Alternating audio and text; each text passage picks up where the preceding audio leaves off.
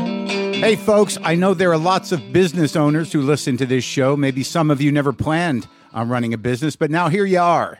One thing you've always got to keep in mind is how much you're spending on your operating costs. That's one of the first things we had to keep in mind with WTF. And with things costing more today than they did when we started, you want to keep your expenses down. To reduce costs and headaches, be smart and use NetSuite by Oracle, bringing accounting, financial management, inventory, and HR into one platform and one source of truth. Reduce IT costs, cut the costs of maintaining multiple systems, improve efficiency by bringing all your major business processes into one platform, slashing manual tasks and errors. By popular demand, NetSuite has extended its one of a kind flexible financing program for a few more weeks. Head to netsuite.com slash WTF for more. That's netsuite, N E T S U I T E dot com slash WTF. Lock the gate!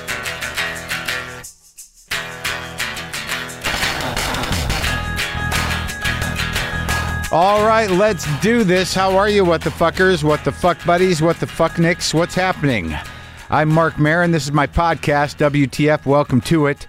I imagine most of you have, have, have been here before. You've hung out a bit. You know what's happening. You know who I am. You know what the deal is. You know whether or not I annoy you, or whether or not you like me, or whether or not, or whether or not I annoy you and you like me. You know these things. It's been a long time now that we've been hanging out you and I and that guy. It's been a while that uh, we've all been here together, us and those two over there.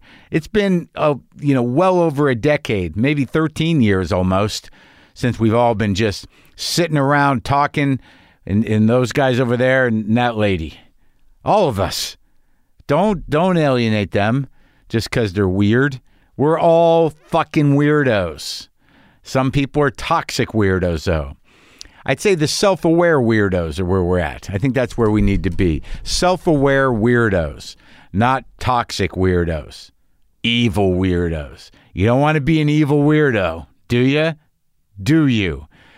Today on the show, I talked to Jen Statsky. She is the uh, co creator and showrunner and writer of the show Hacks on HBO. Uh, she used to write for Parks and Rec, The Good Place, Broad City, Lady Dynamite, Late Night with Jimmy Fallon. She's a writer. She comes from uh, the Boston area.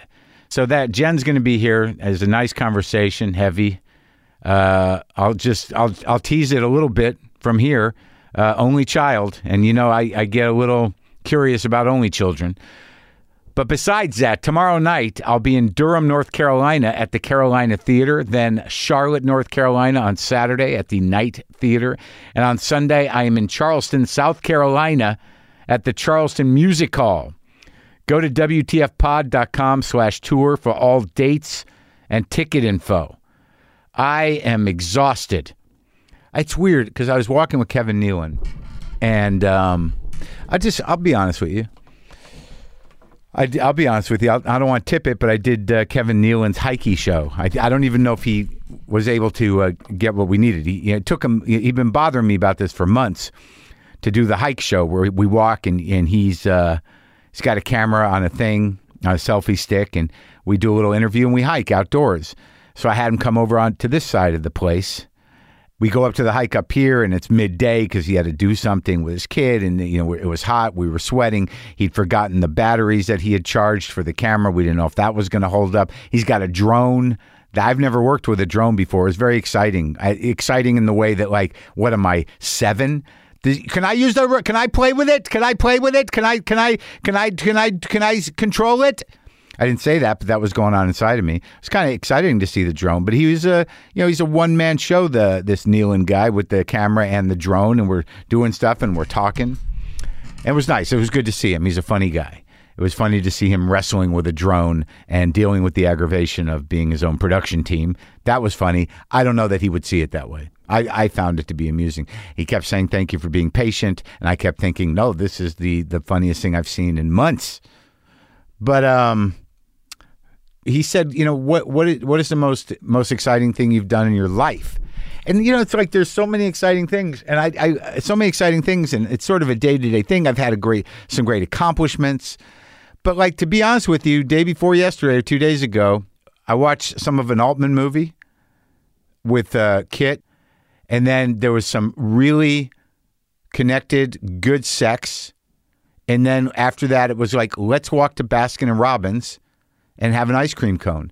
And that was like the best ice cream cone I can remember having in my adult life. Is that weird? And the sex was good too. The movie, not great. Uh, it was Buffalo Bill and the Indians, and we didn't get far into it. It was okay, but I think it requires some patience we didn't have. But that ice cream cone, it was just a, a chocolate dipped waffle cone with a scoop of vanilla and a scoop of uh, gold medal, uh, whatever that's. And I don't go, who goes to Baskin Robbins that often? But the weird thing is, I'm of a certain age when I remember when Baskin Robbins was the ice cream place. That was it. That was like, we're going to go to get ice cream out at Baskin Robbins. I think if you're on the East Coast, you had a friendlies here and there. But where I lived, uh, Baskin Robbins, and it's lit the same way and it's set up the same way. And right when you walk in and it smells the same, there's that there's that journey back. And the woman who was there was giving me these scoops that were m- monstrous. Like I was watching her scoop, and I had a moment where I was like, "Yeah, I think that's it." I, but I stifled that immediately. I was like, "All right, that's what you're going to do. We're going to go. We're going to do it, and I'll eat fucking all of that." But it was just that kind of sex ice cream combo. I mean, that's all you got for me. I'm not a drug person, so you're gonna you're dealing with uh, you're dealing with caffeine, you're dealing with uh, uh, endorphins released during sex, and you're dealing with sugar. And that was just uh, you know, they were all going, and it was uh, was magical. This is a this is not an ad for Baskin Robbins. So look, I'm experimenting. I, I have this list I wrote down on a piece of paper. It just says trauma, tolerance, empathy. Interesting list, I know. I could explain it more, but I've been experimenting with uh, being empathetic for the worst of us, with the worst of us, because some of the worst of us, some of the broken minded um, grievance and blame junkies uh, who are moving this country more towards something that uh, no longer resembles a democracy. I'm not being political here. I'm just saying I'm trying to be empathetic because, like, it'd be hard for me to be totally empathetic with someone who grew up in India because I don't know what that experience is. But I grew up with these fucking fascists. They were my neighbors. They're the kids I knew in school. We're all of the same. But and I understand the thinking. I want to believe things. I want to believe things. I make connections. I make connections of things that happen to me in almost a conspiratorial, mystical way. But I know myself. I am self-aware of of the way my brain works and how it's broken and whether and when I have to say no to my mind. Sometimes my mind does things and I'm like, "No, we're not doing that." Nope, you stop it right now, mind. You stop it right now. We won't have any of that shit. That goes nowhere good, brain. Nowhere good. But I get it. I get it. Look, man, I've been having some shit go down over here. There's some signs, there's some moments, there's some indicators. If I want to look at them like that, right? I mean, you guys know, I had a coyote in the yard the other day, hanging out, just sleeping, looking at me. What's a coyote mean? What does it mean? Look it up. What does a coyote mean? Spiritual, mystical, Native American. Could mean good, could mean bad, could mean, you know, something uh, is going to happen that you don't expect at all. Could mean a lot of things. All those things could happen also without the coyote, but let's just assume that the coyote is an indicator. Then, a couple days, uh, maybe the next day, I thought the coyote ate the rabbit. The rabbit had not been eaten. The rabbit was uh, just sitting there on my stoop. The rabbit. So there's a coyote visitation, there's a rabbit visitation. All right? Do you understand what's happening? It's all happening. These, you know, what does that mean? What does the rabbit mean? Why do they too? Why is there so many birds around? What's with the bird nests? Why what are they trying to communicate? Why is my house surrounded by electric wildlife? And then I went on a hike the other day and I got stung by a fucking bee. I got stung by a bee. What is that about? I can't even remember the last time I got stung by a bee. It's kind of like the Baskin Robbins thing. It happens when you're a little kid. It's very consistent, but I wasn't allergic. I didn't, uh, you know, I didn't start choking or breaking out in hives. But I got stung by a bee, and I knew it was a bee. And I, s- I reached around my back, and I fucking, I was like, I felt it, and I grabbed the bee, and then I saw it crawling on my leg with a big um, kind of string of ooze from its ass because you know it done its duty, it done its job, it made its kamikaze mission on my back to no end. It meant nothing, right? To the, I mean, what a waste of a stinger. Here's the point: what does it mean? Coyote plus rabbit plus bird plus, you know, getting stung by a bee. How does it all come together? Well, I know the answer isn't the Jews are in on it. Okay? That's what I'm saying. Had nothing to do with the Jews. I'm a Jew. Maybe I'm being targeted somehow. But see, even that's a fucking stretch. The point is, if you're going to string together a bunch of random things, even if they seem like they sound like they make sense and they could be connected, it's just an attempt to have a context, to have an explanation, to have some sort of chain of events that explains things, but may be completely disparate and have nothing to do with each other. And also could be complete bullshit. And the Jews had nothing to do with it. That's all I'm telling you. Like maybe some Native American spirits for me, but I mean, rethink it. No brain, no. Those aren't connected things. They have no meaning whatsoever. Hey, brain, I just put a bunch of bullshit into your engine. Disregard. Disregard. The bee sting, the coyote, the rabbit, the birds. All right? The Jews will not replace me because I'm a Jew.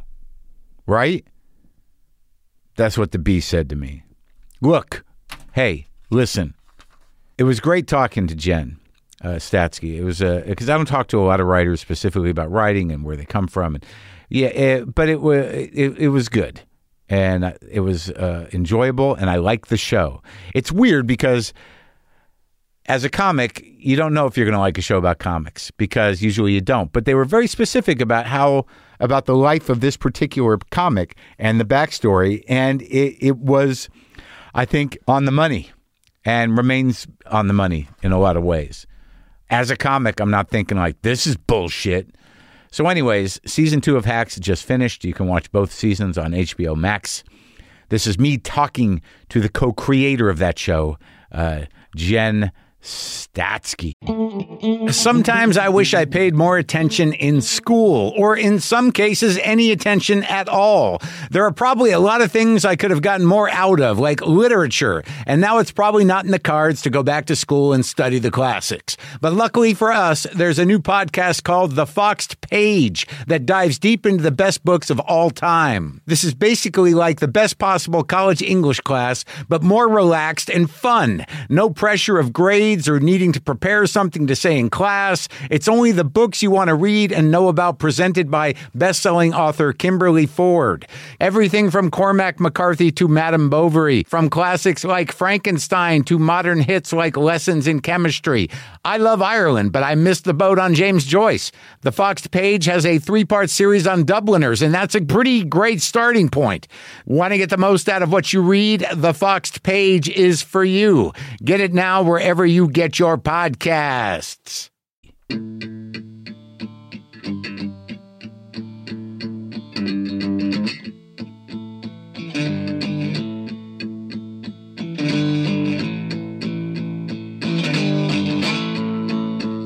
Do you like Los Angeles? I do. I mean, like I, I now I'm I'm used to it. You know, Yeah. I, I'm an East Coaster, and I I do Where? uh, From? right outside Boston, Where? Milton. I went to school in Milton, You did? Curry College, You went to Curry College? for a year. No way. I did. I went to Curry College for a year. I was a uh, uh, my summer camp where I worked was at Curry College. What kind of summer camp? It was a YMCA day camp where I was a Oh. counselor, and that we used the grounds of Curry. No That's kidding. so funny that you went to Curry. I was there. Yeah, I was there for. I I kind of I kind of blew it in high school, and I and Yeah. I scrambled my senior year. I Yeah. decided I got to go somewhere, and I ended up at Curry. And I don't. I, yeah, I have memories of it pretty good. I mean, Yeah. it was okay. I don't remember learning anything, Yeah. but I remember. you what? went to BU though, right? Was yeah, it, you for- did a year there. I and went then- to Curry for a year, and then I did four more at BU. Yeah, the five year program. Yeah, I did the sure. five year program. Want to take that last year kind of easy. but Milton, that's pretty fancy. You isn't know, it? it's it is fancy. There's a very fancy private school there, Milton Academy, Right. Which I drove through the grounds on my way to public school. I did not go to Milton Academy. I went to public school in Milton, but Milton is a weird. There's half of the town that is like super fancy, Right. super wealthy, Yeah. and then there's another half that is is not really. I mean, I haven't listen. I haven't lived there in A long since- time? long time. But that's I was what it probably in like school growing there up. before you were born. I let's see. I, I was there grad- 81, 82. That's when I was in Milton. Okay, I was born in '85. Okay, so, so, we I just missed you. just missed each other. Would have been fun. Would have been Yeah, fun to hang. But then it was all like it was like a few miles away from Mattapan, right? Didn't you just yeah, drive very close to Mattapan. Yeah. I just don't. I kind of. Uh, I just remember it was a big deal to like. It wasn't. You get- you had this idea that I'm going to school in Boston, Mm-hmm. but it, it was a schlep. Yeah. It's not like you just go to Boston. No, It was And the far. Public transportation was not great. And To- out to it's- Milton? Yeah, it's, Yeah. it wasn't an easy thing to just. Even though Milton is 15 minute drive into Boston, as a kid, the public transportation was not great. So like, I didn't get to go into Boston a Yeah. ton. I did because my dad is from Southie and is very you Really? know, yeah. So we would What's his story? he he was a From is Southie? he still is he's alive uh yeah from Southie Irish guy? no Polish Polish Catholic huh uh and That was happening in Southie. yeah, there's like a small Polish population in Southie, Yeah. but yeah, he born and raised in Southie. His Wow. pa- parents owned like a corner store.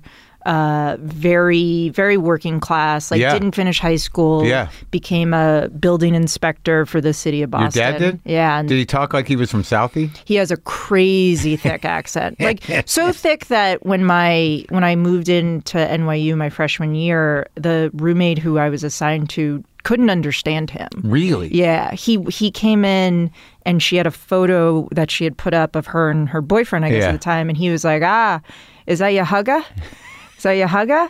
And, and I was, and she looked at him, and I was like, "He's saying, is that your hugger?" Which is like, you know, it's like Southie. They have all these like weird There's some- terminology. the Boston slang is the weirdest. It's really weird, but he's Yeah. so that. Like there's like Jimmy's Jim- for your yeah, ice cream. yeah, which is not, which apparently is a, Yeah. a racist term. That Is you're it not- really? Yeah, I think. I know- I yeah, had no you're idea. not- but but that's Boston for you. There's so much Yeah. stuff we grew up And with. there was that- some other one. There was some other one that was weird for soda or so, I can't remember.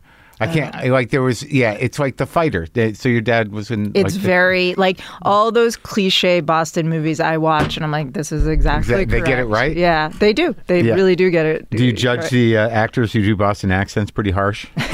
'Cause it's a tough one. Um, it's a man. tough one. I It would is a turn tough down a one. role if I was expected to do that Yeah. one. Do you think how is your Boston accent? I could probably do it. I can't drop right into it, but I'd have Yeah. to think about it. Yeah. Yeah, I It's- mean, I spent an, I spent a bit of time there. Yeah, it's. I don't judge it too harshly, but Yeah. it does very much stick out to me when there's a Sort of bad one. annoying. Yeah. Yeah, Yeah, I uh, yeah I was there for a long time. I was in Somerville, and I it had definitely had a, a profound impact on me. I grew to resent uh, n- New England townies fairly deeply.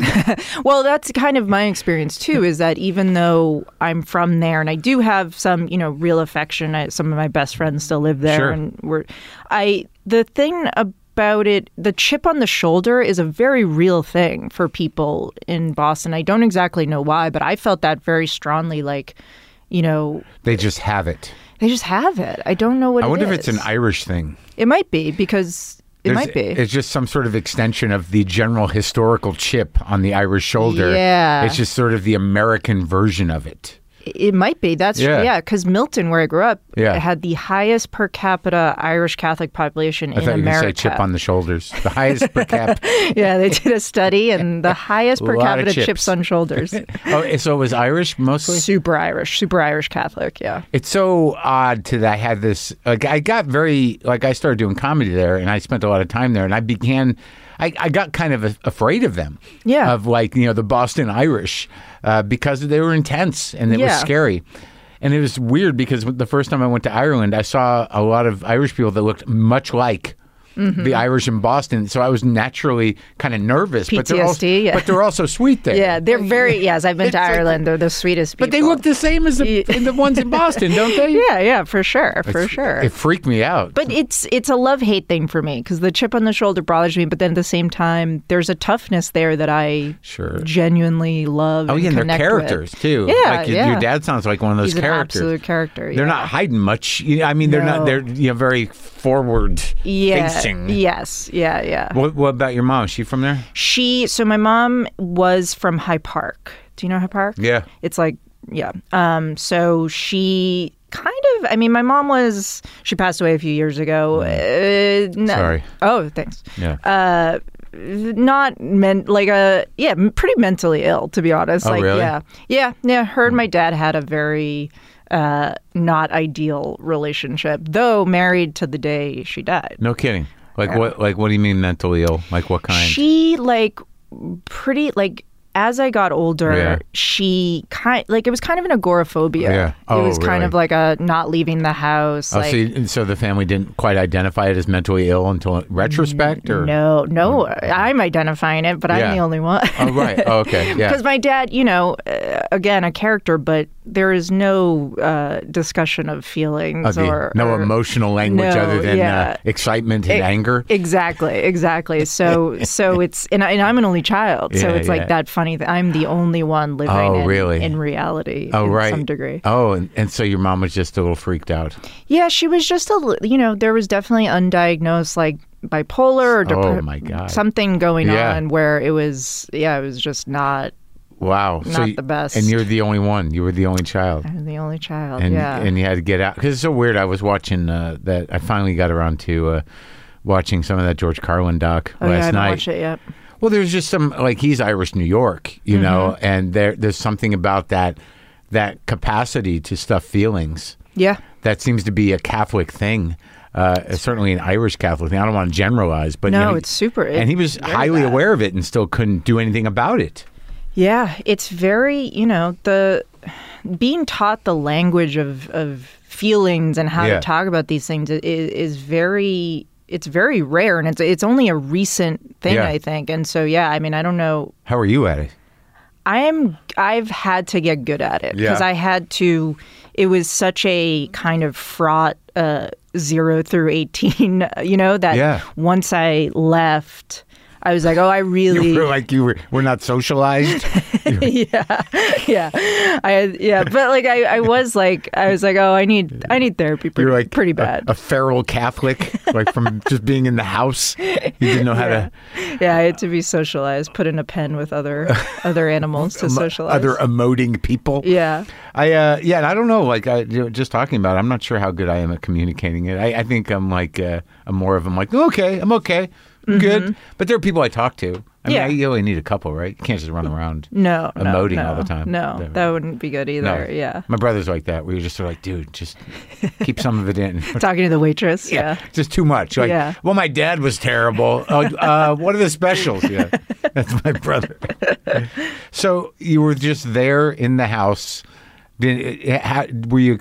You needed to get out, I imagine. Yeah, I was very, you know, my my dad worked a lot. He was a Yeah. he was a building inspector like I said, but he also was a bartender and just like also go- I think, you know, Did he work at a bar called Patty's? he I'm worked sorry. he, wor- he worked at Am Ryan's. okay. I don't know where Am that- Mm. Ryan's in South Boston. If anyone's listening, I don't So he actually. stayed in there. He lived in Milton. so, and he's so going- that's the thing is that he lived. We lived in Milton. Yeah. They moved there, and I think probably because the schools were better and stuff. But Yeah. like, he never left behind that Southie boy Oh, thing. yeah, yeah, you know, yeah, yeah. like So he knew the Bulger brothers and grew up with all that shit. yeah, I grew up with all that. He like a couple of a cou- Did like Ah. you watch Black Mass? It's a good question. I gotta ask him. like a couple of years ago, like a, a this was so bizarre. I still Yeah. don't understand how it happened. Like a a, a postmate came to my door. Yeah. We order. I Yeah. ordered food, and my husband was like, "Hey, uh, Jen." The postmate wants to talk to you, and I was like, "Wants to talk to me? Well, he's got questions about the order. What Yeah. are we talking about?" And it was this guy that my dad had, like, I guess you know, my dad spent a lot of time around the the projects in Southie, and he was kind of like this surrogate father figure, I guess, to guys there. And this guy who actually was part of Mark Wahlberg's like entourage, he's sort of the group of guys that Entourage Uh-huh. Sure. then was based on, Yeah. was telling me that my dad used to like come and pick them all up in his truck and he was like yeah these guys didn't have shoes and your dad took us to buy sneakers and and i'm just like thank you for my food and i still That happened in L.A. that happened in LA and I don't know and it's a it's that really interesting thing, right? Of like he wasn't super present for me in the ways I wish he had been yet. I'm Oh, yeah. hearing about this whole other Right, right. The, the World. street thing. He the grew street up- thing. Yeah, it's I think the pull of that was hard for him to shake. Yeah, and I, I get there's an understanding. I mean, he must have been I don't know, maybe he was just baffled by a daughter. I think he yeah, I think I think he was he was baffled by my mom and how to like uh, nes- maybe handle that and then probably baffled by a daughter Yeah. and and baffled by the idea of marriage and you know, it it, it didn't seem like he got it or wanted to get it. Huh.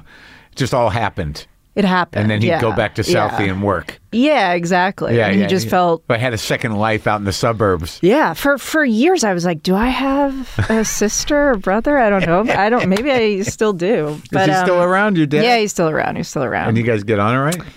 are all right. Yeah. yeah. It's it's there's there's you know Yeah, I do. Yeah, eh, you know, you go through periods. yeah. And then yeah. they get really old if you're lucky. Yeah. And then you kind of got to go suck it up and deal with them. Yeah, exactly. yeah. But but yeah, I just so growing up, you know, it was it, it was a lot of me alone watching TV. So you honestly. did that? Were you, on- you know, so you're kind of the latchkey, watch the comedy person? watched a lot of TV. Also, just like leaned, I think the lack of kind of structure that way made me lean super hard into like achievement and school and just became like hyper focused on that stuff. Oh, yeah. But were you like a comedy person? Yeah. I was, I was, I wasn't doing comedy, No, but, but I, when you were a kid, were you watching it? I loved it. Yeah, Oh, I yeah. was watch, like Nick at Night, Mary Tyler Moore show was like my thing. Really? That was the thing. I was obsessed. Yeah, I was that. That was a huge influence on me. So Oh, I was yeah. watching a ton of comedy. And then when I got to New York, when I went to NYU, I started discovering more like watching stand-ups I loved and watching, you know, doing UCB and stuff. So wait, so when you graduate, you went to high school and you didn't do anything there. You didn't do any performing. Or I didn't do any performing or comedy there. I, I like wrote. I was an editor for like the school newspaper, and I like wrote col- breaking the big stories. Yeah.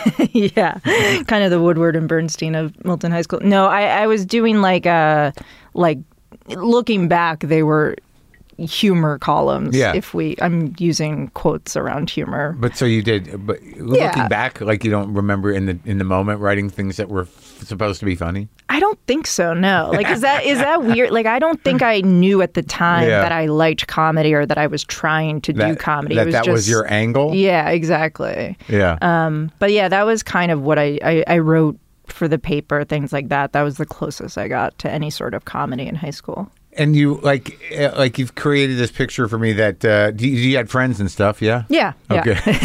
Okay. like the home life seemed a little dark. The, the home life is a little dark. The the I had wonderful best friends who who were really like surrogate family to me, who are still you know some of my closest friends. Some they're still my best friends. Uh, Oh, yeah? and but but yeah, the, the it was an interesting kind of there was this like home life thing happening and there were no one really got what was going on with it and it was a very like I think I also used humor in that way Sure. very common thing kids do of like no no no pay attention to this I'll be funny or I'll do this as Yeah. to distract from what's going on Were you over afraid to here. bring people home? yes I w- I wasn't allowed to bring people home By who? by my mom Oh, Yeah. was that a germ thing or part of the it was agoraphobia? a it thing, was or- a it was she was so hyper it was agoraphobia but she was so hyper focused on um appearances Yeah. she was very a big part of how her agoraphobia developed over the years was she was super she would spend hours like putting on makeup and Oh. like caring a lot about appearance and so it was very tied to like oh the house it's about how the house looks and Oh, Wow. things have to So look she had- right It and- sounds like OCD too, huh? I think some OCD. Yeah. Wow. Yeah. Um, so it was very, but then there was also, you know, there were they the my parent they got into fights where like the cops would come, and so Oh, it my was God. it was no booze, just weirdness. there was uh, there was booze. Yeah, Yeah. yeah, and so that was also part of it of The like. neighbors would call. Or, Uh, Exactly. Yeah, that's the worst. And then you know your neighbors who were kids at school with you, and so it was it was kind of it created this need in me to deflect. You know, go like, no, no, no, look at me being funny, or Yeah, look yeah, at me yeah. doing well in school, look at me doing sports, something like that. Just kind of get into the c- control your life mode. Exactly. Chaos. Yeah. Chaos. Yeah. Chaos, I think, kind of from talking to people who grew up in Yeah. similar things, like you either go towards more chaos or, Or you you go go, control. hyper opposite Right. control. And I went very yeah, much so it's like towards booze. control. Guys, that, you know, people who grew up in boozy, crazy homes. Yeah. Either they go boozy or they Yeah, they're like, exactly. never touch the shit. Right, Oh, exactly. Well, whatever, uh, uh, whatever, something picked the right one. you, know, you got lucky. Uh, you know, who knows how that can go? Yeah, yeah. It, it's. I mean, it's a it's a more inward turmoil. I think the I- control route. I guess than- that's true. I guess like yeah, i- if you don't need the attention, you know, or you don't seek it, like in Yeah. that way of like, oh, I'm crazy. right, right, right. It's yeah. So you went, you got into NYU, and Got that's- into NYU. Yeah, I want. I really wanted to go to New York. My dad had taken me to New York, and we had spent some like a weekend there. And I, Did you know you wanted to uh, study theater or art or whatever? I knew I wanted to. I knew I wanted to write. I, Yeah. I was when I got there. I was thinking maybe more journalism. Oh, really? Yeah, and I I did a few journalism classes. Uh, the first like Not funny. year, bored out of my skull, so boring. Yeah, uh, And and so then I also was had loved television, and so started taking film and TV classes, and that's sort of Just where to check, I just to see, just to see yeah how just it to felt. see, and that felt much more correct. How did that start? Like, what are those classes like at, at NYU when you like you when you're just sort of like, oh, I'm going to take a film and TV class? There, I mean, some of it is like theory, just like watching films and talking about them, Sure. and then and then you get into the more like doing short film, making short films Oh, with so other that people happens in the pretty class. quickly? Happens pretty quickly. It happens the second year of the program that you're making like short films. So you were able to see like pretty quickly that like, oh, this is how this stuff is made. Yeah, yeah, Yeah, it, yeah. it does throw you in to it pretty quickly. Of like, okay, go make a thing and go screen it for the class and Did get you make feedback things? on it. I did, yeah. I, I learned. It also was Are a they learning. hilarious?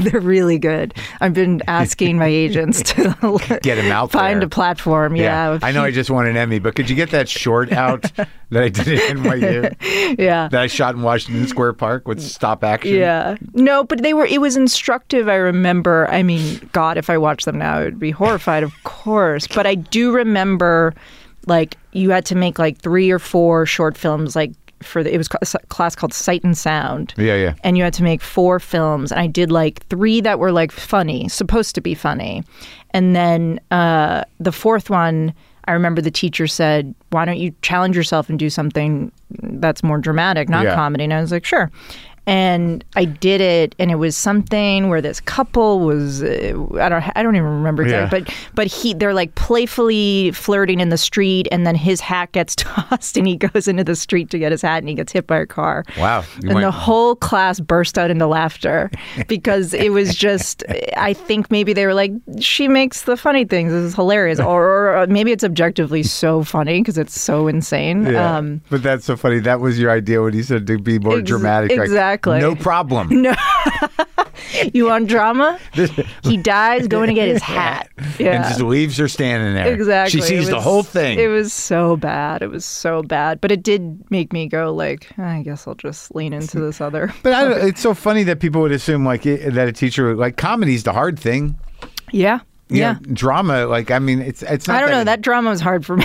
I couldn't do it. I came up with the Yeah, guy with running that. in the sure, street. but I mean, I, I guess it, I, it just seems like a there's a lot more options. Yeah. with drama, yeah, right? Yeah. you know, and, and that comedy you got to be it's, you got to it's got to be funny. yeah. I do think that sometimes when we're when I'm writing, you know, th- there is this natural barometer of like, okay, is this scene funny? Yeah. And I do sometimes wonder if you're writing a drama. I guess it's just is this scene interesting? Is Can this we, scene? if you're like, can we take this joke out? It's like that's not reading right. yeah. Yeah, it's almost like I don't know if it's the opposite, but yeah, things gotta they gotta uh, um, land differently. Right. Yeah. but you, but there's a lot of drama at least in hacks. There's Yeah, no, definitely- there is. There is. So where does that take you? Where does NYU like? Where do you land? Who were like who like in these movies? There, were there any people in your class that we know? Actors? I always like hearing when they're Oh, yeah. Um, actors in in, in short films were sort of like yeah John Turturro did my short film. my short- No, no one that was like in my shorts. I Uh. was the same year as some some like uh like the Olsen twins and Lady Gaga were my year. really? Yeah. Did so you know Lady Gaga? I I h- hung out with her a couple times. We were like in the we had we had a friend in common. Yeah. And and so we were in the same like circle. So I've been at the same like What's her name? hangout as her, uh, Stephanie Germanata. Yeah. uh, but never really had like one-on-one interaction. And I'm going to assume she doesn't know. That you hung out with her. I'm going to assume. But what was that, she yeah. doing there? She was singing. She was singing. Yeah. Do you remember seeing her? Uh, did you see her singing? Um, I remember her performing at the bitter end. Yeah, do? yeah, because uh, the the co- our connection was this guy Alex, who was a friend or like friendly with the group of guys I was hanging with, and he was her uh, either drummer or guitarist in that band. Yeah, Oh, in college. in college. Mm-hmm. Now, yeah, like, were you? Because she's kind of amazing, right? she's incredible. Yeah. yeah. I mean, did you when you go to see her in college? Did you Yeah. know? Did you sense that? you were like, there's something incredibly special about this person. Really? like Isn't you it? do, you do just, you know, you, sometimes there's people you're like, oh, I didn't realize they were going to be something, but the, but she that her voice alone, it's hard to not. Be Yeah. like, yeah. There's something incredibly. That's so funny. special here, in yeah. comedy. It's always sort of like that guy. I do- you never, you never. That is true. That- Rarely do you see the gift. Right. But do you think that's because we are comedians, so we're bringing something else to it? Or do you like, because I can look at a musician and have that feeling with no attachment sure. to it, but I Or- wonder if. Even an actor, in Right. a way. Yeah. No, because comedy. You know, comedians have to. Some guys get funny. I mean, you got to figure it out for yourself. I mean, a lot of Right. times, like first five years, you're kind of this unformed thing as Yeah. a stand-up and you're kind of doing like your version of somebody else or a number of people or Mm-hmm. but it takes a while for people to kind of like step into themselves Yeah. because I think not unlike music, only you know it's a different skill. You know, you gotta. It takes a while to become who you are, Right. to have right. a voice. Yeah, yeah. Whereas And- an actor, you know, you just got to be whatever that is. right, you have to be present with what you're given Yeah, uh, yeah. for a script. Yeah, and you're also I, I've always been very struck by that thing. People say that, that when you first start out, you're kind of just imitating the people who you love Sure. and, and admire, and it does it takes a Inadvertently, while. in a way. Yeah, inadvertently, and then you have to kind of lock into your own voice. Oh yeah, when I was coming up, there was about a dozen Dave Attell's around, and then there was there was like there was a handful of Hedbergs. It just kind of Mm-hmm. Yeah. You saw certain people who had distinct voices. Yeah. You know, ripple through the newbies. Right, I have right. no idea what's going on out there now. All I know is there's a lot of them, and uh, I'm not sure that they're all funny. Right. Do you do you try to keep up with it, or you? I can't. I mean, I go like I go work. I mean, I work at the Right. comedy store. You know, every Yeah. most of the nights I'm home. Yeah. So if people are coming through there, I see them. Right. Uh-huh. But I'm not going to mics, and I'm not to, to Yeah. see uh, who the comers are. You know. sure, sure. And I, I'm always, I, and I guess I could watch more special, more specials. I don't, and I tend to be a- a, bit of a cranky old guy. I get that. Mm-hmm. When it, you know, I'll watch five minutes and be like, nah, not gonna, can't Right. do it. Right. Not ready. so, what was your uh, first gig coming out of there? How, what did it set you up to do? so so we so I yeah I went to NYU did film and TV and then I uh, uh, when I graduated I had been an intern at the Onion. Um, you know, what the- version of that? Who was there? Who was running the place? so it was, Was Hanson still there? Uh, yeah, yeah. To- Ah. wait, Todd Hanson. Yeah. right? yeah, yeah. Um, so I was an intern, not for the paper, even though I ended up writing headlines for the paper, but I was an intern for their like web video department. um, so that relatively new department when you were there. Yeah, it was pretty new that Yeah. they were bought by someone who said like, "Oh, you should start doing web videos." Oh. So That must have been right when they were bought. yeah, exactly. Right. So I was an intern there and met some people there, and so my my first year out of NYU, I was like, I worked at a coffee shop, Where? What uh, one? Grey Dog Coffee. Oh yeah, where's that? Down on. It's in a bunch of. When I was there, they had like three locations. There Is was there one in Soho? yeah, there was Yeah. one in Soho. There was one in I think the I just West saw it. Village. It's still there, right? Yeah, they have a they have a few. They're still Yeah. there. I haven't been in forever, but uh, there was one in University Place uh, by Union Square. There was one in West Village, one in Chelsea, one in Soho. How's the Onion work? How did that work over there? So it was, it was terms of writing. Yeah, it was for me as a. I don't know exactly how it worked with the editorial, like people who were on staff, but Oh. Yeah. I was a freelance headline writer, which meant every week you would send in like. I don't know, 25. So they're almost like 35. just writing jokes. yeah, just So- writing jokes. And someone else would fill in the text. Yes, I story? think the I think the actual staff writers were the ones writing the stories, whereas freelance writers like myself were just sending in headlines. Oh, so that's where it starts. It can all start with the headline, then you just exactly. fill it in. Exactly. And I'm sure those writers were pitching like, "Oh, this is the headline and the full piece." But but for me it was just headlines you would send in every week and then you would you know, get it sent back to you of what they chose or didn't. That's exciting. It was because I was a, I was a huge Onion fan, like as a NYU kid, and so it, it was very exciting. When they had the boxes all over New York and you could just go get a free yeah, onion. I it was know. pretty funny, It was, huh? re- it was very funny, very and very funny. What was the video trip? So then the video trip was they hired um, this guy Will Graham Yeah. uh, to run their web videos, wh- and it was basically the kind of the same you know humor and, and brand of of the Onion, but done with mm, you know Yeah. under the guise of a news network, Right. Onion News Network. Oh, And right. so- I kind of remember that. yeah, yeah. Yeah. That's what we were going for. I kind of remember that. I miss everything though. I know, yeah. And so basically, I did that. I was an intern there. I worked at a coffee shop for like a year. I I was doing a bunch of comedy in different ways. I was doing improv and sketch, and even trying stand up, which I was very bad at. Where, where were you doing the improv and sketch? Uh, UCB, Taking classes? taking classes at UCB. With who? Doing oh man, I'm trying to think of uh, Bobby Moynihan was my Oh, yeah. my first teacher. Oh, He was really? great. Yeah, Yeah, yeah, yeah. Wonderful guy. Um, Shannon O'Neill. Um, but taking classes and then doing like a At the old one, the theater that used to be the Exactly, oh, the yeah. theater in Chelsea, um, Yeah, yeah, and yeah. going there a ton, like The seeing dirty this theater. It used to be the dirty dirty theater. under the grocery Yeah, store, yeah, yeah, yeah, Um, but seeing a ton of comedy there, just like so, so much improv. Who was and at it then? sketch. Who were the big names? Who, big Who names. surfaced out of that period? Well, the Was it the Crolls and the and the Kroll, Aziz? and- yeah, Kroll, Aziz, uh, Yeah. Jeselnik. I remember seeing a bunch. They had like Doing a stand-up? yeah, doing stand up. They had a Monday night show called Whiplash, where I remember sure. seeing Whiplash is still around. Josel- Is Whiplash still I around? think it might still be Yeah. Uh, around. Yeah, I would go every Monday. I saw Mulaney, I think. Um, sure. yeah, mer- like but the, the you know i was such a huge amy poehler fan so Uh-huh. it being her theater and the chance to like go on sunday night for ascat and see like her did you see her? yeah yeah yeah yeah and tina and Yeah. like, those people were like that was to me the, what the year is coolest that? thing i mean gosh 2007 i, I was in college 2004 to, the, to 2008 Okay, all right. And the stand-up thing you didn't take. God, no. it's so hard. Well, you man. tried, huh? It's so hard. I give you a lot of credit. You, It gave, is- you gave it a whirl.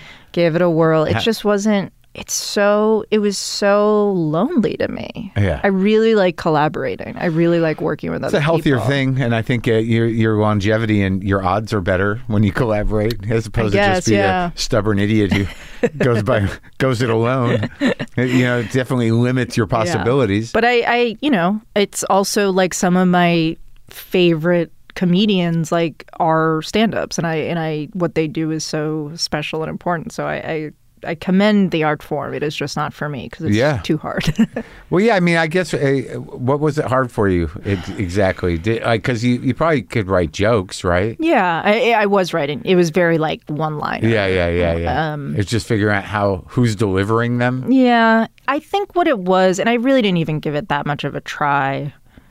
I think like I don't know. I think the level to probably what it is is like we're all working out our Sure. our shit through very every part of our life and like I think growing up the way I did I was looking more for structure and s- and family and Oh, right. people that way. That makes sense. And so even though I do think there is a stand-up community and uh, you know It's forced upon us. a reluctant stand-up Yeah, yeah. comedian. Like I really think what I needed more than anything was people, this surrogate kind of family, people Sure. around me to collaborate with Yeah. and feel like I was part of a unit that way. As opposed because to competing. I think, yeah, because I think I had felt on my own for a long time. Yeah, I imagine. Well, Yeah. only kid thing is kind of. I, I always, I always make assumptions about only kids, and I'm always wrong. like, The the like they're selfish. They don't know how to. no, no. share. My my thing is like you know were, it was always sort of like were your parents more worried because there was not another one, And, Right. and none of them have really said yes.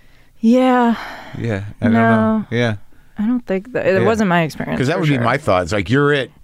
yeah. You know, don't die. yeah, yeah, Yeah, yeah, yeah. If there's three, I can lose one. but Exactly. Yeah, yeah.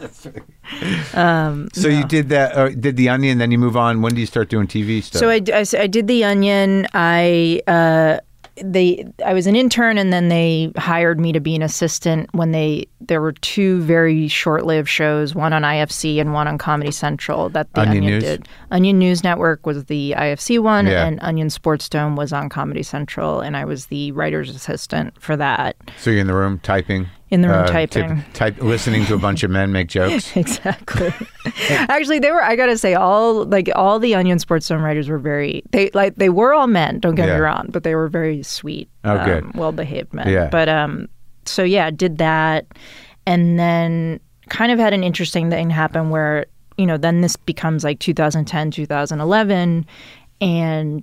Twitter becomes a place where people are writing jokes, just Yeah. like little one-liner Sure. things, which I was pretty used to doing from you know doing Onion headlines, and This 2010. this is 2010 to yeah So tw- Twitter's been like two years or yeah or- I, I it's guess just I- starting to take off. 2008 2009 I'm not Yeah, sure yeah, yeah, exactly yeah. but it but it was that time when like like Rob Delaney for example Sure, was like was you know huge. was Yeah, yeah. hitting huge because doing his weird.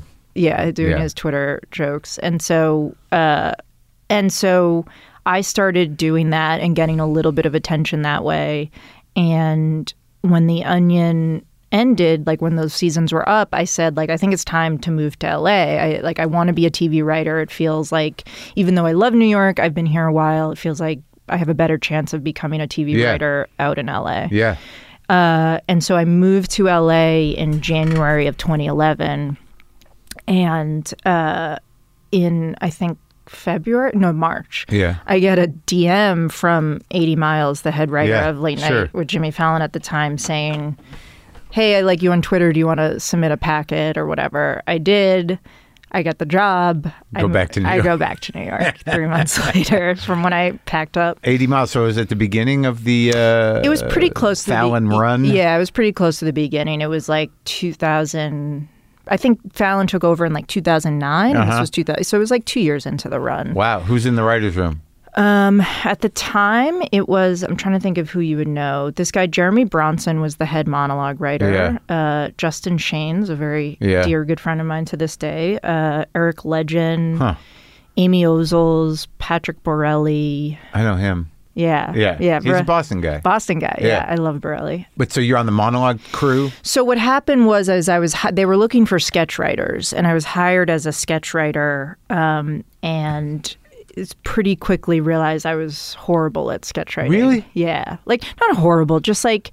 Like My- what? Goofy desk pieces? Yeah, yeah, and- yeah. Just like games, Yeah, goofy yeah. dust pieces. Like it just wasn't my thing. My Yeah. thing was it, it, I kept getting reoriented back to like joke writing, Right. You know, and so what it was was as a sketch writer, you were you were welcome to submit monologue jokes, and Yeah. so. uh, I did that, and then I started getting enough on that they were like, "Well, either I got enough on, or I got enough not on on the sketch side." That they were like, "Do you want to switch over and become a monologue writer?" Yeah. And so, yeah, I did. I, So that was it, the first big writing job. that was the first big writing job. Yeah, late night. And how long do you stay there? I was there from April 2011 to February 2013. So, like a little under two years. That's very specific joke writing.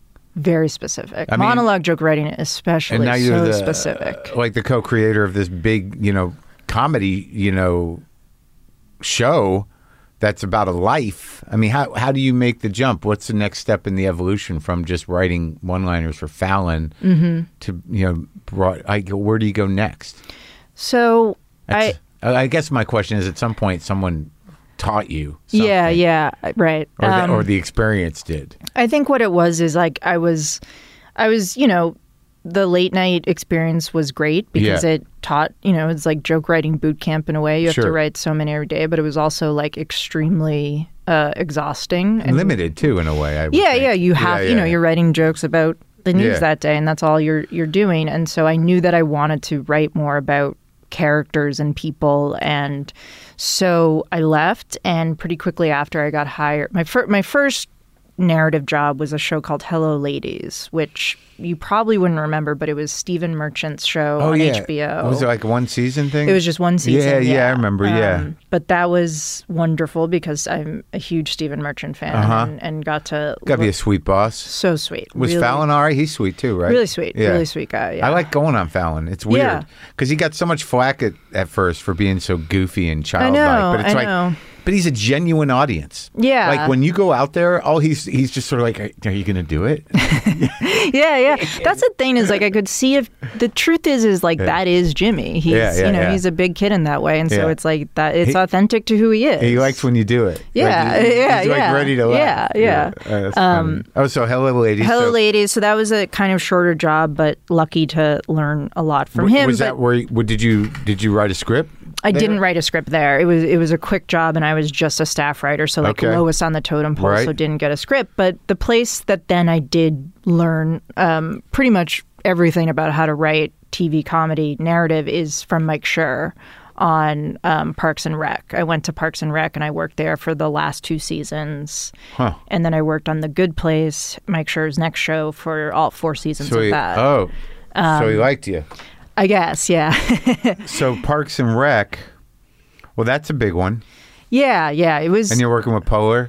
Yeah, Polar, who, yeah, was a massive. I was very, I have never been more nervous to do anything in my life than start that show because it was, it was in the sixth season and it was my favorite show. Is that It was- the, how many were there? There were seven. So I Okay. was on for the last two. Um, Got it, got it. Right, yeah, yeah. You know, Mike Schur was one of my favorite writers. Yeah. I was a massive Harris Whittles fan. He was in Yeah. the room. Joe Mandy. Like this writer's room was stacked with people I was massive fans of. The cast was stacked with people. that where I was you met massive fans Mandy? of. Yeah, that's where I met Mandy. and do you give him this job he's got now?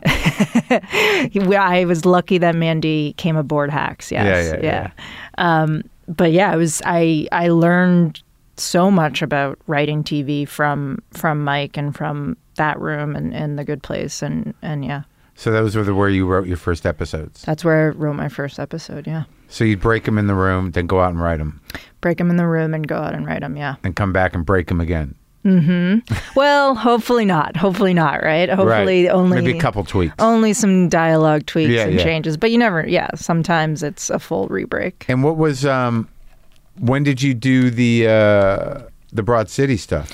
So in my time uh, at UCB, the uh, at, in a sketch group at UCB, Yeah. I, I was in a sketch group with Lucia Agnello, who became obviously my co-collaborator and, and best friend. Wow, to so you this go for that far back. that far back yeah, Yeah. 2007 we At were in a s- UCB. yeah yeah And uh, it's like it was an offshoot of ucb it was some ucb people who were Yeah. doing stuff on the side and i met her doing that and Yeah. then i met paul downs through her and so because they Two were thousand what?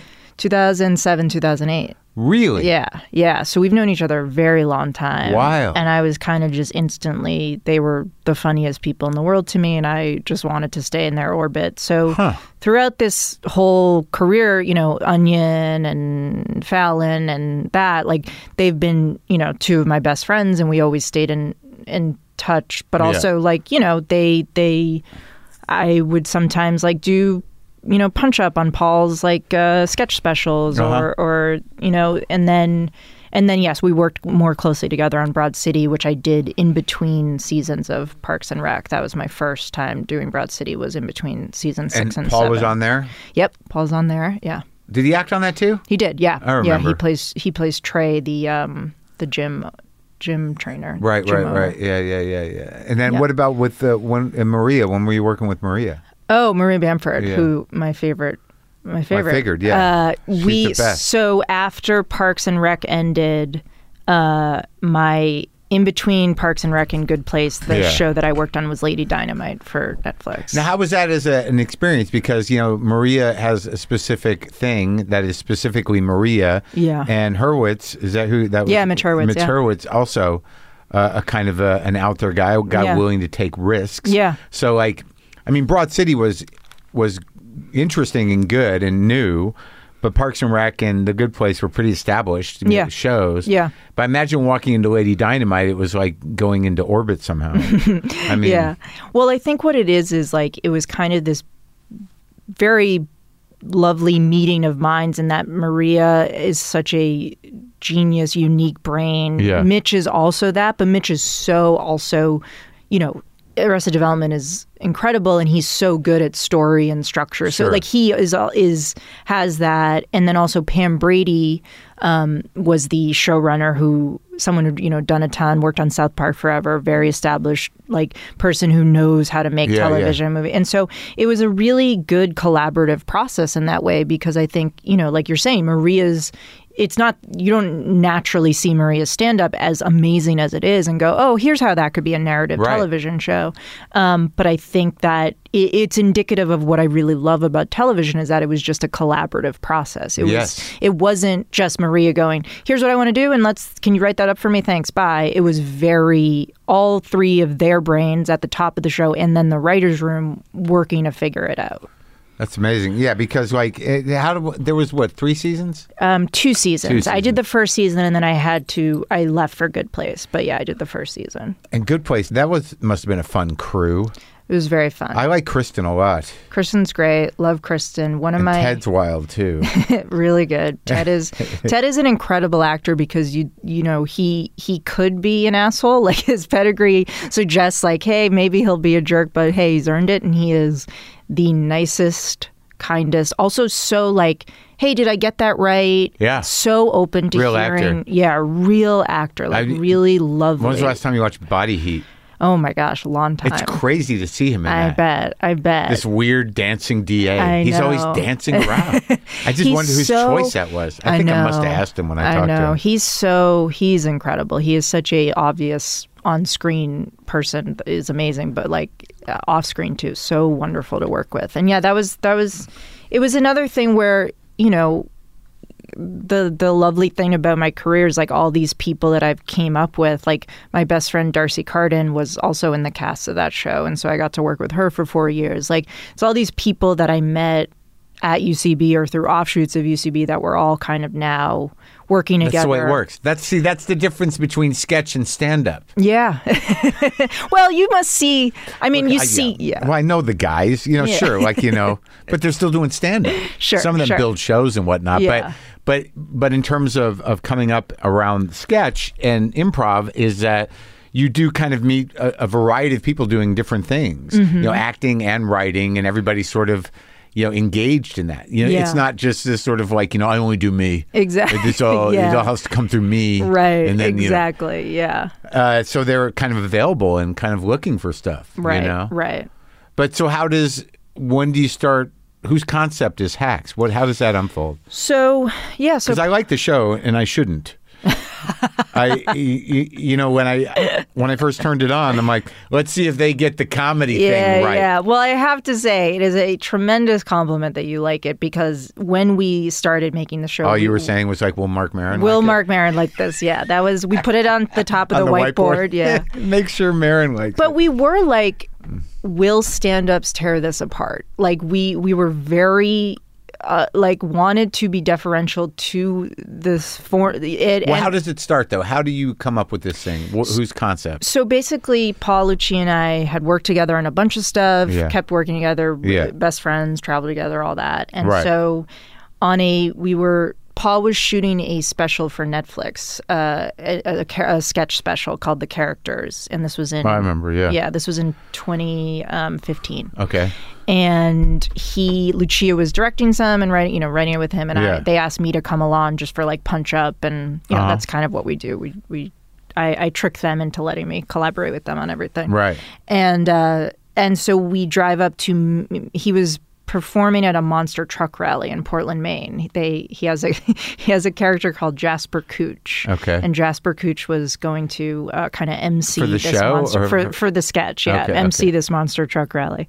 Uh, and we're driving up to Maine, and we're just kind of talking about we're talking about female stand-ups particularly that like we kind of felt me you know there was just a they're talked about in a different light they're not So I- maybe there's fewer of them. there's fewer of them because it was a markedly harder path for them Sure. to get famous um, and known. And we just start talking about kind of women like that. And then also kind of talking about this thing that happens about like comedy and cool comedy and comedy that people look down on. You know, this Yeah. idea of like, why is some comedy, you know, why is someone like for example, Kathy Griffin, who's so funny and so accomplished, but like maybe, you know, I someone would look down on what she's done as not as like cool as other Well, comedy. that, that used to be that way with Robin Williams. yeah. And uh, that's why I interviewed Robin Williams because I got you know whether I was a huge fan of Robin or not, he's still Robin Williams. Exactly. And to hear these young idiots sort of like Ugh, Robin Williams, what a hack! I'm like, do you even know what you're fucking saying? Yeah. The guy did everything you want to do Right. and more, and you're going to be like, nah. Exactly. And so we kind of like felt it was a very fertile ground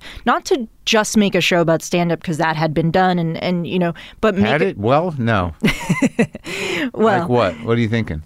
what, would- what- oh, Seinfeld, but that's not really even yeah, a show about stand-up. Seinfeld, or I don't, I don't know. Or it just felt like I guess the point is like when you pitch a show, you can't just say it's about a stand-up. It's Yeah, yeah. like the thing that was the meat of it that really kind of got us talking and we felt energized by was this idea of this clash between older and younger generations Yeah. about a lot of things but Right. when it comes to comedy like what is cool what is not why do why does someone who stands on the shoulder of this person then say like eh but what they did is hacky and not good Sure. Oh yeah, that's just insecurity and jealousy usually.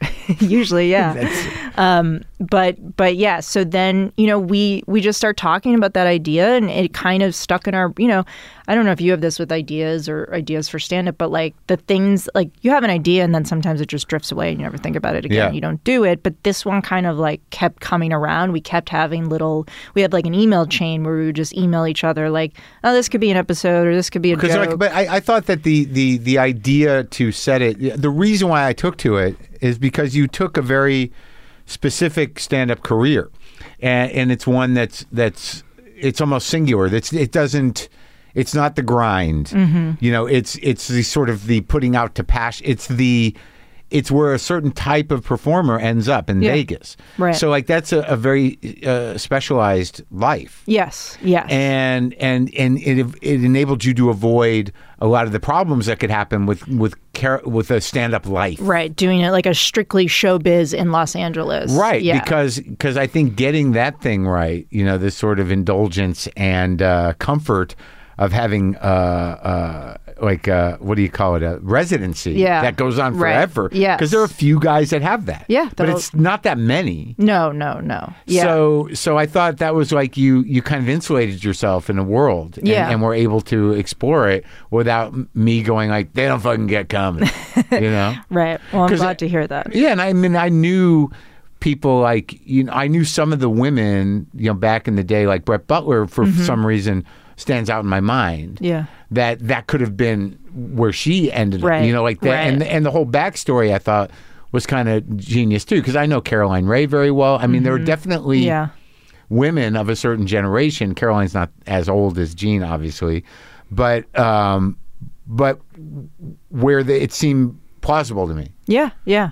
Well, it's also the thing of i- in our show, Deborah Jean Smart's character, like she goes out there, she's proud of what she's built out there, but it's also a little bit of a a, sh- a being shunned by the L.A. New York machine and world, and kind of insulating yourself in that Vegas world. And I don't, I've never spoken to a comic who has residency residency there. I don't know how they would feel, but it's interesting to ask yourself because as far as Deborah, she does have a chip on her shoulder about kind of not being accepted Because of by- her husband and what happened to the Exactly, talk show. exactly. Well, I mean, I think a lot of those people that get that, they're actually tr- true comics. Yeah. Is what the issue is. Right. It's not so much that they failed, but it's just like, you know, they started out as comics. They probably had several shots Right. to do other things, and they ended up as comics. Yeah. And then they just go do that thing. That's, Right. that is the, a career of a comic right, which is of a certain type. Yeah, which it's like it's almost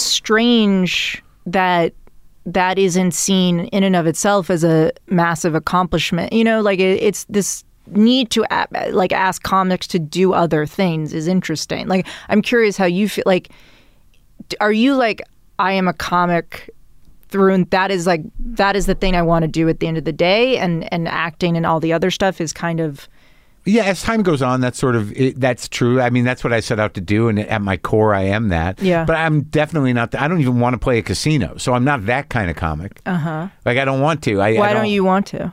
Because I curious. don't. I don't feel like my audience. They'd rather not go there. Yep.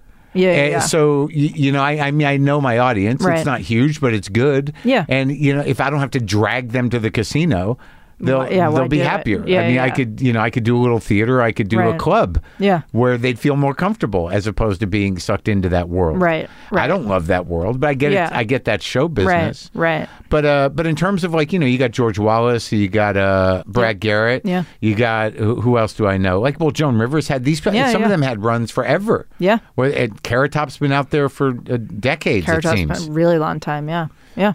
So for me, uh, the, I mean, the question is, I see myself as a comic, but I, I guess your question is like, you never understood how these comics, are, like what what happens exactly. There was a whole model in place Mm-hmm. where you know you, the the big goal was to get a show built around your character.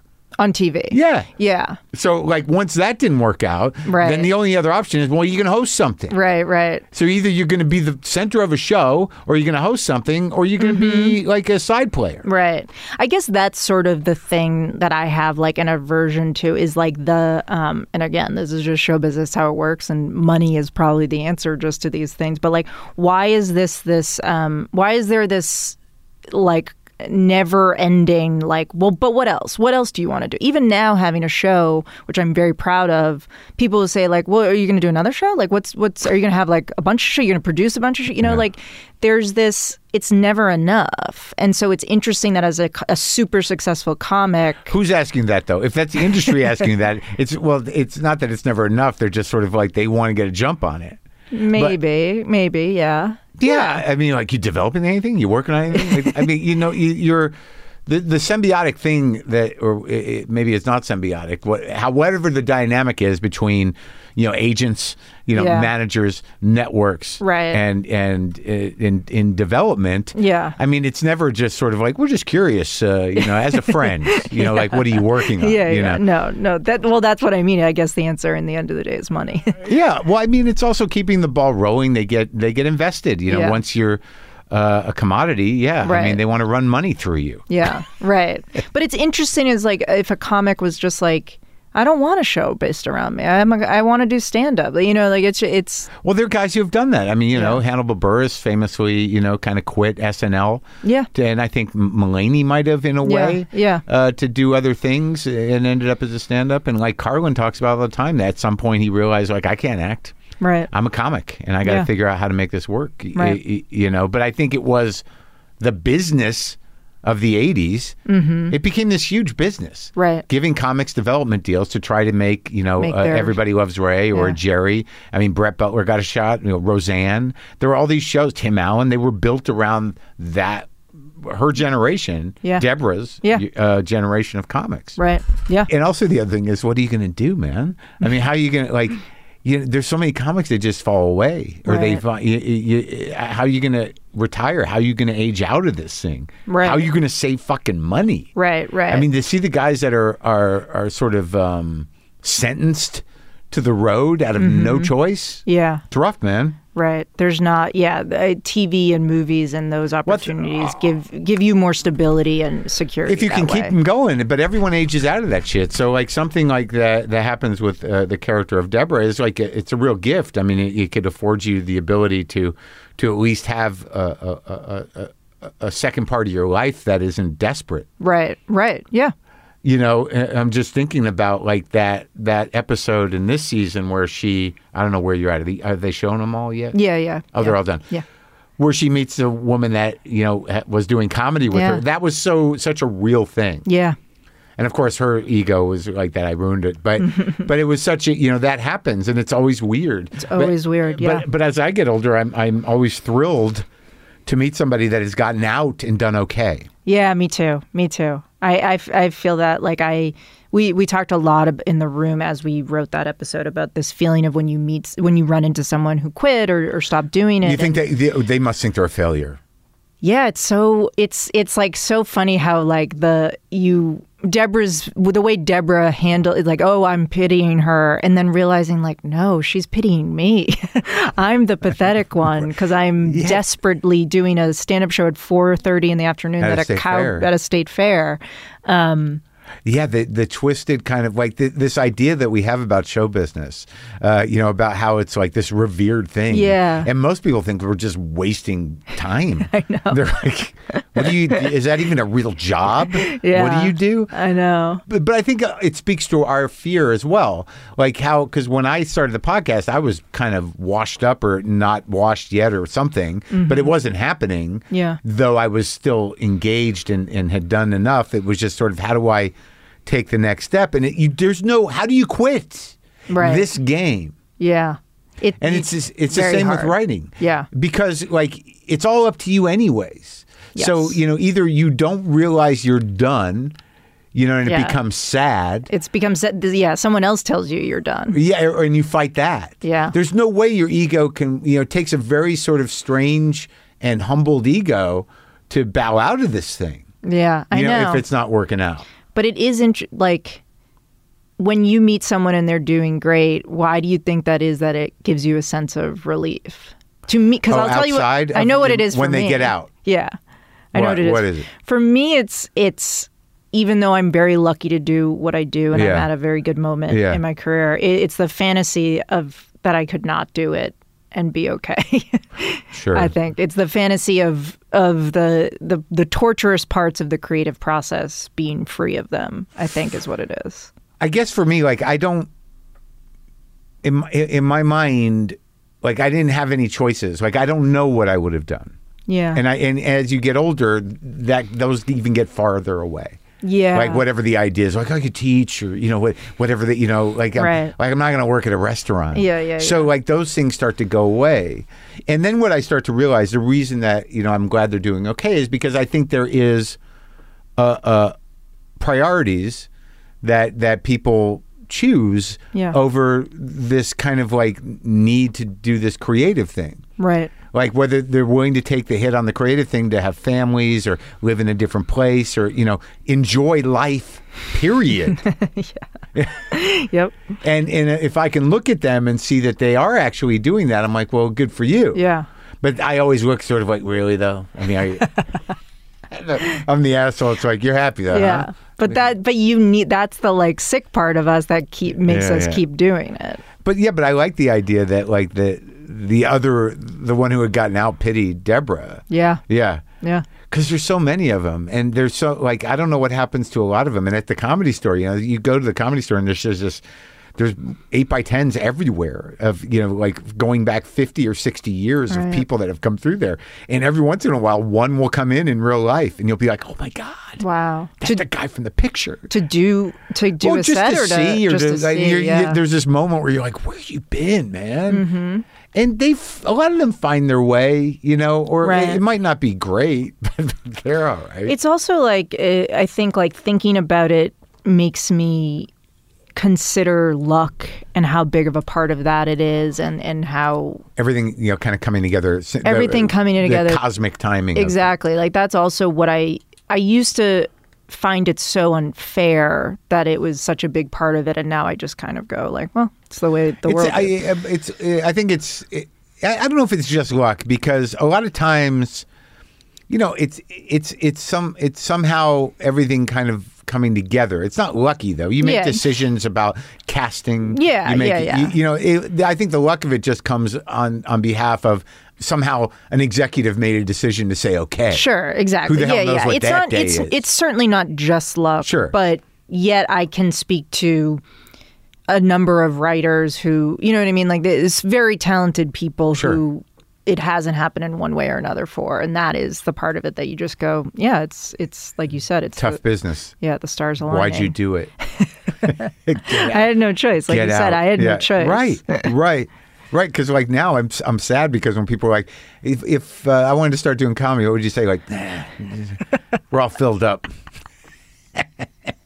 No vacancy. Come back later. Yeah. But but I don't even know. I'm just old now. You know what I mean? I There's two or know. three generations behind me, and they're doing okay, I guess. Yeah. I don't know who they are. A lot of them, but they seem to be doing okay. But I don't know. The entire business is different. What okay means now is something I may never see. Right. There could be a guy that just bought his third house, doing a very popular thing, and I don't even know how to get it on my phone. Right. Yeah, it's tr- it's it's changing. It feels like it's changing li- at lightning speed too. Yeah, I, I it, it, it's just watching these the actual networks kind of like just desperately hang on. Yeah. You know, it's kind of wild. Yeah. but like but like something like Haxo, it seems popular. You're doing good, right? In terms of this, Yeah. the marketplace. I, I, anyway, yeah, we we've we hit a a lucky thing where it seems like we got critics on our side, but also there's a, a general audience as well. people like it. People like it. Yeah, What's it on? uh, it's on HBO Max. Oh yeah, Yeah. but not. People have But is that. that this difference? Is that different than HBO? HBO is the like more linear, like you have to have cable and have HBO. It, like But it, but it's also on HBO. our show is on HBO Max, but Okay. Oh. not HBO. But HBO here's the trick: Yeah. HBO shows are On on, HBO. HBO. and HBO Max. I get it. Yeah. Yeah. So so the, is there has that stuck in your craw? No, All no, right. no. Thanks for taking my. It's probably crap better. about It's that. on the streaming service. Better. Yeah, I mean, I, it. Most people I know, that's how they watch I everything just have HBO Apple. I anyway. just have Apple TV. Right, I and then just it run aggregates everything. Yeah, Yeah, yeah, yeah. That's yeah. it. And I get uh, through Hulu. I get my cable through Hulu. Yeah. Because I'm not a sports guy. There's no reason for me to have a fucking dish on my roof. or Right, A right. wire coming into my house. It just. Right. But uh, well, that's great.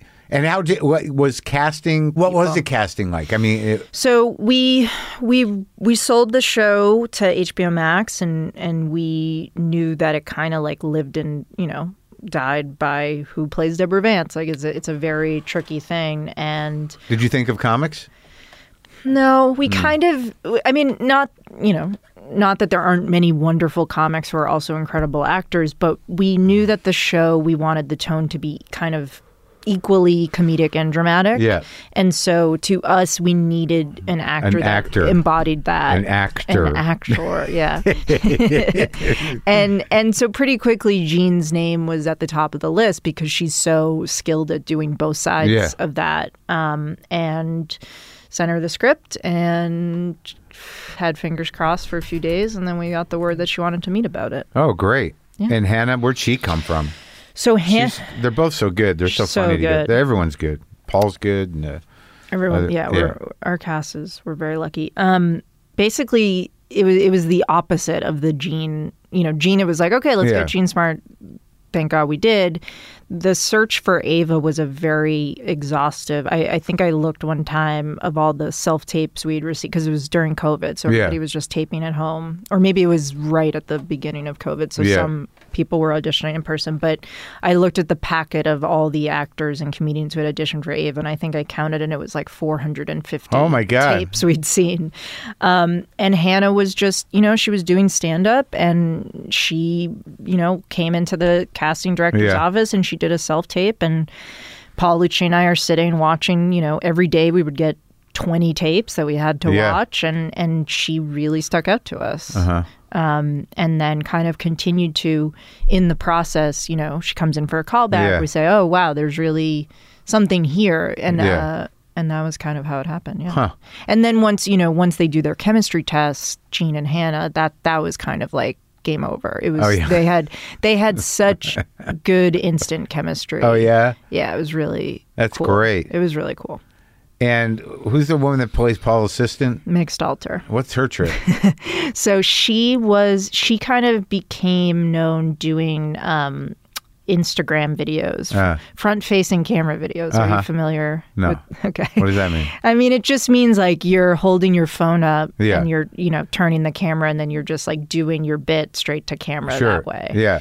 Um, yeah, I do And that. she she was crazy funny on Yeah. those, and we knew of her through that. And then she she does stand up. You know, she's an incredible performer too. And Paul was booked on a show with her, um, and just was like, "Yeah, Meg is so funny. We have to Uh-huh. we have to write this for her." oh, good. And that dude who plays uh, Deborah's assistant?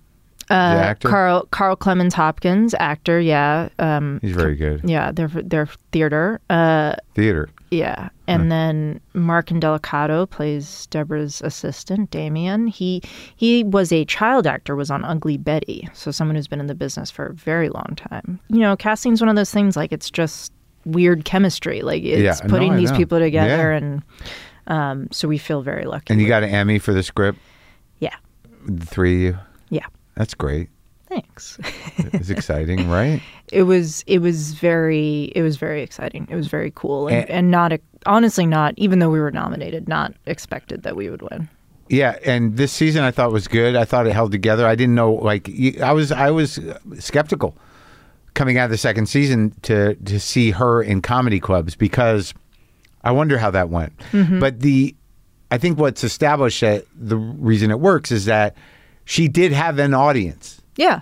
Yeah. uh, you know, at some point. yes. Yeah. And so- in Vegas. Yeah. Yeah. And still so- does have a niche Right, audience. that's yeah. right. Yes. So that was like what really kind of put it over. The, Yeah. You know, that made it work. Yeah. So wait, so now what? Uh, now are you guys waiting for a pickup, or you got one? We are waiting to officially hear. Yeah. Looking good though, right? I think so, yeah. All right. Well, I like it, and uh, it was great talking to you. Very lovely talking to you. Thanks for having me.